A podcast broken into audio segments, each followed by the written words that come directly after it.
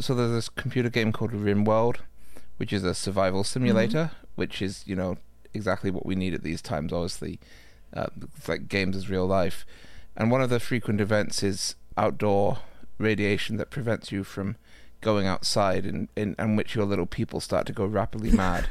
and so I've realized that, as in the game, the solution to our dilemmas is in fact to to simply build a covered shelter from our homes to the grocery store so that we can head outside safely. Ah. And I don't see why the government hasn't adopted this. Gamers will inherit the earth. Uh, exactly, exactly. Sadly, it, it it does actually have plague models too, though it doesn't infect between your people, which on the grounds, I guess, that that would just be too irritating. Oh God! So our current reality has exceeded the imaginations of uh, game developers. Our current reality is is our current reality is worse and more irritating than the situation of my little men stuck on a faraway alien planet going mad and shooting each other. Hello and welcome to Don't Touch Your Face, Foreign Policy's daily podcast on the coronavirus pandemic. I'm Amy Mackinnon, a staff writer with Foreign Policy. And I'm James Palmer, a senior editor at Foreign Policy. On today's episode, we're going to be talking about high risk groups, people who may be more exposed to contracting the coronavirus, and those whose health may be most at risk if they do get it. Later on, we'll speak with Camille Mackler, an immigration attorney and fellow at the Truman National Security Project. But first, this. The world is changing in ways that affect your life and your business. Do you have the intelligence you need? Now, FP is offering Insider. With a new FP Insider subscription, you will get all of FP's content plus exclusive access to data driven intelligence, power maps that distill complex issues, in depth special reports, and conference calls on the biggest stories and trends. Get global insight you can bank on. Subscribe to FP Insider today at foreignpolicy.com slash FP Insider. So, James, the two groups that we hear discussed most often when it comes to coronavirus risk are older adults and people with underlying health conditions, both of whom the CDC has advised to stay at home as much as possible if there's an outbreak in their community. But the more you look at just the fabric of our society, there's just so many people who could be at real risk of either getting the virus or if they get it, it just could be devastating for them, both health wise and financially. Yes, and a lot of people who are vulnerable even outside of the epidemic itself, but to the knock on effects. Yeah. People who are out of place, you know, who are in the wrong country or who don't have proper paperwork, who can't access the kind of shelter mm. needed. Mm so home, you know, I mean, obviously, I think homeless people in particular, but also just people who have been sent home unexpectedly, say from university, into what may not be great family situations, yeah. or even who were, you know, literally in the middle of moving when this hit. And a lot of their well-being has depended upon the generosity of others. But you've also got these situations in which you have people who have conditions that would not be particularly bad at normal times, but which are badly exacerbated by pandemic conditions. Yeah. I mean, it's even just the little things like, you know, when, when we were going into the office, I'd once a week try and pick up a copy of Street Sense, the DC uh, newspaper sold by vendors experiencing homelessness, and their sales must have just dried up overnight now that everybody's working from home. Exactly, and uh, and you know, as the economy as a whole plunges into depression, I think that those impacts are always going to pummel the poor the very poor, the worst. Mm. Um, those margins of existence that were already thin. Yeah. And when we look at efforts like, uh, you know, sending every American checks, you know, you get to there are a lot of unbanked people in this country. There are a lot of people who will find that difficult to access, and getting out and reaching them is going to be tough. But then you also have folks, you know, like I, I have a friend in hospital at the moment with severe health conditions who's basically being turfed out in order to create room for ICU beds that to host the expected victims of the pandemic. Wow. Yeah. I think a pandemic is a really interesting kind of thought challenge, particularly for an administration like this one, because whatever your personal politics are towards immigrants or prisoners, people experiencing homelessness, the thing about a pandemic is that if these people are at risk and aren't properly taken care of, we're all at risk. So you know, people have to set their politics aside on this one and make sure that everybody is taken care of, absolutely regardless well, of no, their status. Yeah, no atheists in foxholes and no individualists in the middle of a pandemic. Yeah. And I, I think, yeah, you've suddenly seen America almost becoming aware of these groups like prisoners, which are normally incredibly mm-hmm. neglected. Mm-hmm. Where I don't know if you saw in Arizona, for instance, prisoners until the pandemic hit were made to pay to have soap to wash with. That's amazing. So the prison authorities were issuing this notice that from now on they're giving people free soap. And I think those of us who weren't sort of following prison conditions there that closely were like, what, wait, you weren't giving them free soap before? Mm. Um, and uh, I think there may be this new awareness of the shared vulnerability of society. And, you know, we're really not at the point where we can talk about anything positive coming out of this disaster because we're staring at the bodies set to pile up. But uh, you know that sen- I think you do get in disasters that sense of compassion, that sense of reaching out, both by necessity and hopefully just because of empathy, of realizing that these other people are there. Yeah. And I think that it's also made us just much more aware, as, as Michael Miller was saying last week when we interviewed him on Friday, that our problems can't be separated from the rest of the world and that you know the the cough developed by a street vendor in Wuhan may be the thing that closes down the American economy four months later. Yeah. So on Tuesday, I spoke over Skype with Camille Mackler, an immigration attorney and fellow at the Truman National Security Project. Camille spearheaded a letter to the Department of Justice, which was signed by dozens of immigration attorneys and advocates, calling on the department to protect the health and well being of people attending New York's crowded immigration courts in the midst of the coronavirus outbreak. Here's our conversation. So, Camille, thanks for joining us. Um, you spearheaded a letter to the DOJ calling on them to put in place measures that will protect immigration courts and people that interact with them during the coronavirus outbreak. So, first of all, just describe to me what is an immigration courtroom like? I think the best way I have of describing an immigration courtroom is just picture a New York City subway car in normal times at rush hour traffic. I mean, it's it's utter chaos.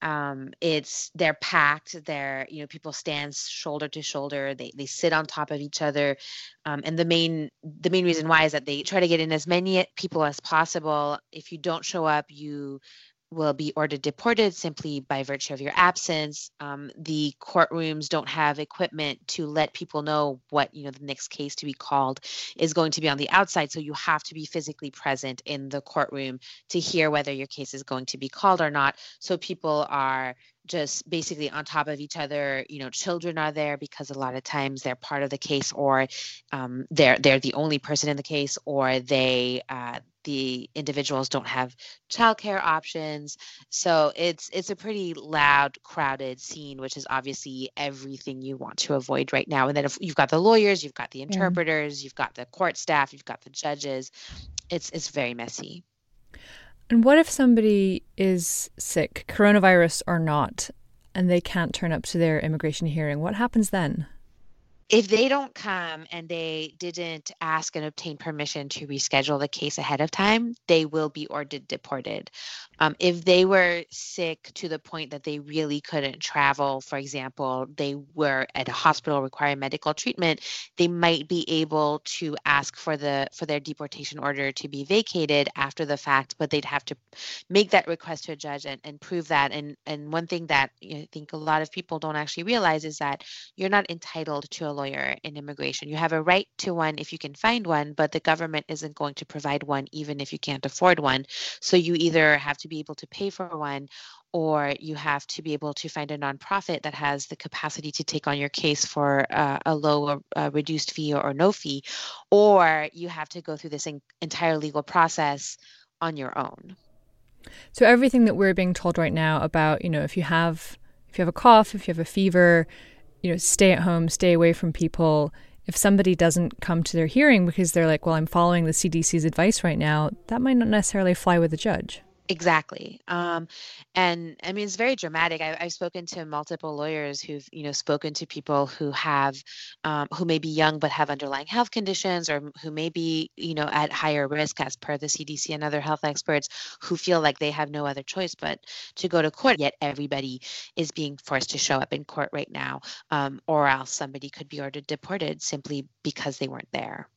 Right. I didn't even think of that. Like the lawyers themselves yeah, I was speaking to a lawyer the other day who has asthma, but on the other hand, she felt that she couldn't not be there for her client because obviously, you know, she's she's got her ethical duties to her clients, but also, you know, as as a person, she doesn't want to put somebody else, a client of hers, in that situation of going to court alone either. So this bureaucratic limbo that, that people are held in when they're going through immigration hearing process, I mean, it sounds like it's a huge vulnerability in the response to the pandemic in trying to stem the spread of the coronavirus? These places are breeding grounds for this incredibly contagious disease from everything that we're being told. And, you know, because this administration has this, this incredibly aggressively anti-immigrant mm-hmm. policy standpoint it seems that they're willing to sacrifice the public health over over these policies and it's it's devastating because again it's not just you know the immigrants. I mean that alone should be enough to convince anyone but mm. but beyond that it's everybody else who comes into contact. And then you know I, I, I live and work in new york city. And so how do you get to the court? You get on a new york city subway right? And, mm. and then you go into a store and then immigrants often live in in crowded household situations and there's all the families there. And and they also tend to occupy the jobs you know that that don't stop. And so yeah. it's it's very devastating and I imagine that some of the fallout from this is going to land hardest on immigrant communities and on undocumented people in the US. I mean, what are you hearing from people right now, you know, beyond the immediate uh, fear of the virus itself, but just, you know, the economic impact, the loss of jobs, the loss of work hours, you know, some people maybe not having proper health care or any health care at all. You know, what are you hearing from from immigrants right now? Yeah, I think the access to healthcare is actually one of our top concerns right now, mm-hmm. um, as well as as the closing of schools, certainly in New York. From the healthcare perspective, you know, we, um, a lot of immigrants don't have healthcare, and even though the administration finally, after a lot of pushing from advocates, announced, I, I believe yesterday or the day before, that they will not consider any assistance that immigrants receive to combat the virus to count against them in public charge determinations. The fact that they published a rule that went into effect not even a month ago now that um, puts immigrants who receive public benefits, including benefits like Medicaid, at much higher risk of being found what's called a public charge, which can lead to denial of green cards applications and deportation in some limited instances is actually creating a lot of fear and a lot of concern and is dissuading immigrants from going and accessing healthcare because they're going to be afraid that by the very fact that they're accepting public health benefits or public health assistance, that they will be putting themselves at risk for deportation um, or at risk of denial of applications down the road. So that is is a major concern, um, and and on top of that, you know, the schools closing, uh, that the schools provide a lot of job, uh, sorry, food security mm-hmm. for immigrant families who are often, you know, low wage earners, um, and also childcare, right? When when you have individuals who can't take days off of work and who can't work from home, like you said, but the loss of incomes. I mean, the, a lot of the small businesses, you know, the small restaurants, the small, yeah. um, the small sort of businesses, uh, dry cleaners, um, you know, newspaper delivery and home health aides are often in New York City, especially, are often jobs held by immigrants because yeah. they can't find anybody else to fill those jobs. And so these are all jobs, the economic impact, you know, as those jobs go away, nannying, nail salon workers, um, car washers, all these things that they're they're not going to be able to benefit from any sort of relief packages. They're not going to be able to um, to benefit from unemployment or things like that. And so the economic impact um, is going to be dreadful. Um, and these are, you know, communities that are very often poor. We estimate in New York that 52% of undocumented immigrants live be- below the federal poverty guidelines, and that number is just going to shoot up. And the federal poverty line in New York, if I remember correctly, is itself extremely low. It's less than 20,000 for a family of two. Um, it's it's insanely low for for a place like New York compared to the cost of living. Yeah. That was Camille Mackler, an immigration attorney and fellow at the Truman National Security Project, speaking over Skype. And you know, this isn't just an American problem. The British Home Office has always been notorious in its bureaucracy, its near Stalinism in the way that it treats people. Mm. Even before the pandemic, we saw the Windrush scandal, where hundreds of people with the right to live in Britain were illegally deported by the Home Office.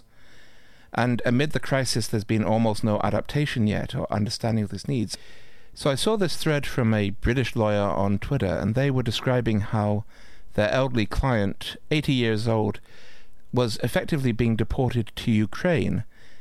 And the Home Office was telling this client to leave with no planes. And when the lawyer got in touch, they were told that the client should try at 80 years old to make their way by land transport across Europe in the middle of a pandemic, in the middle of closed borders. I mean, it's an insane and an inhuman system that and shutting these things down needs to be a priority. Right, I saw that because Ukraine has closed its airspace to all flights, right? And they were saying, doesn't matter, you, get your client back. And I think Poland, which you know you you have to get through as past invaders have discovered to get to Ukraine, has closed its land borders even. That's insane. And meanwhile, of course, the UK government, like like in the United States, is encouraging you know older people to stay at home. But you know, if you're an asylum seeker, you know, tough luck as far as the Home Office is concerned. I, Rand Paul, the senator, referred to illegal immigrants as non persons on the Senate floor. Oh man. Listeners, we want to hear from you. Tell us how the pandemic is affecting you wherever you are in the world. Send in your questions to don't touch your face at foreignpolicy.com or send your questions as an audio recording using your voice recorder app. And don't forget to check out our coronavirus coverage over at foreignpolicy.com, where we have some of the world's leading experts breaking down what's happening and what could come next. That's it for today's edition of Don't Touch Your Face. I'm Amy Mackinnon. And I'm James Palmer. Our show is produced by Darcy Palder and Dan Haverty and edited by Rob Sachs. Our web team includes Laurie Kelly and Kelly Kimball. The executive producer for news and podcasts at Foreign Policy is Dan Ephron.